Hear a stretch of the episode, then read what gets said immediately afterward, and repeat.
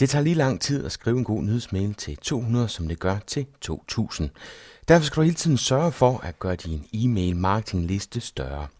Her er, hvordan jeg fik min til at vokse med 63% på bare to dage.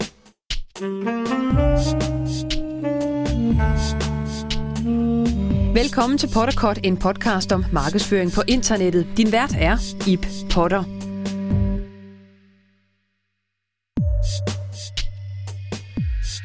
Emnet i dag er e-mail marketing.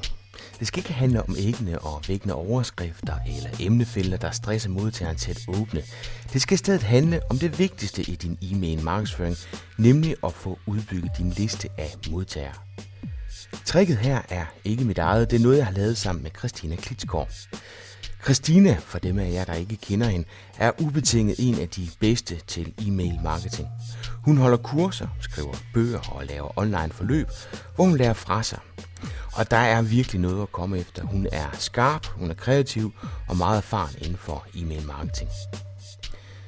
Tilbage i maj måned lavede jeg en podcast med hende. Emnet var de syv dødssynder inden for e-mail marketing. Og har du ikke hørt den, så skal du lige sørge for at få det gjort. Christina har altså nogle rigtig gode pointer, som du kan lære af. Se, Christina har en rigtig god liste. En liste, som jeg meget gerne vil have fingrene i. Og hvorfor så det? Jo, det er et segment, som jeg ikke selv har ret godt fat i. Christina sælger kurser, e-bøger og online læringsforløb. Det er med andre ord en målgruppe, der ved, at det godt kan svare sig at betale penge for at lære. Og jeg vil gerne sælge billetter til eventet Marketing Camp, som netop handler om at lære for nogle af de dygtigste inden for online markedsføring. Og derfor så er Christines liste guld værd for mig. Det ville være nemt, om jeg bare kunne få lov til at skrive til hendes liste, men den går ikke. Modtagerne på listen har jo sagt ja tak til at modtage noget fra Christina, og selvom hun vil være flink og give mig adgang til hendes liste, så vil det altså være et brud på markedsføringsloven. Og noget helt andet er, så tror jeg ikke, at jeg får ret meget ud af det. De vil undre sig over, hvem min potter er, og hvorfor i alverden, at han tillader sig at skrive til dem. Så hvordan får jeg så fingrene i listen? Christina og jeg lavede så den her podcast om de syv e-mail marketing dødsønder. Lydfilen, som er produktet af vores samtale, den ligger på internet, som jeg plejer. Men i stedet for at lave en side, som jeg plejer at gøre på Potterkort, så laver jeg en landingsside, en side, som Christina kan bruge i hendes nyhedsmail. Landingssiden lægger jeg på potterkort.dk, men for at sikre mig, at den besøgende tilmelder sig min nyhedsmail og ikke bare begynder at lytte til de mange Potterkort episoder, er landingssiden helt uden menu, sociale medieikoner og hvad jeg ellers plejer at kaste på mine blogs. Siden har kun et formål, og det er at få den besøgende til at tilmelde sig min nyhedsmailliste.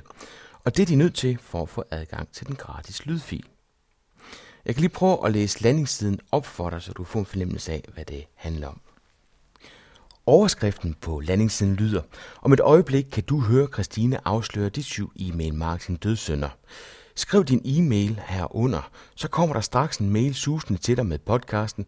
Den er fuld af guldkorn, så du kan godt glæde dig. Samtidig får du frit abonnement på mine mails om online markedsføring. Dem kan du selvfølgelig bare afmelde med et enkelt forsvind i klik, hvis du ikke synes, de bringer dig værdi. Jeg spammer dig ikke. Jeg er ikke verdens mest aktive nyhedsmailskriver, så du hører ikke fra mig i tide og utide. Skriv din e-mailadresse her, tilmeld, og så har jeg skrevet til sidst, ja tak, send mig de syv dødsønder nu. Så hele tanken med den her landingsside, det er jo altså, at nu skal Christina så linke til den.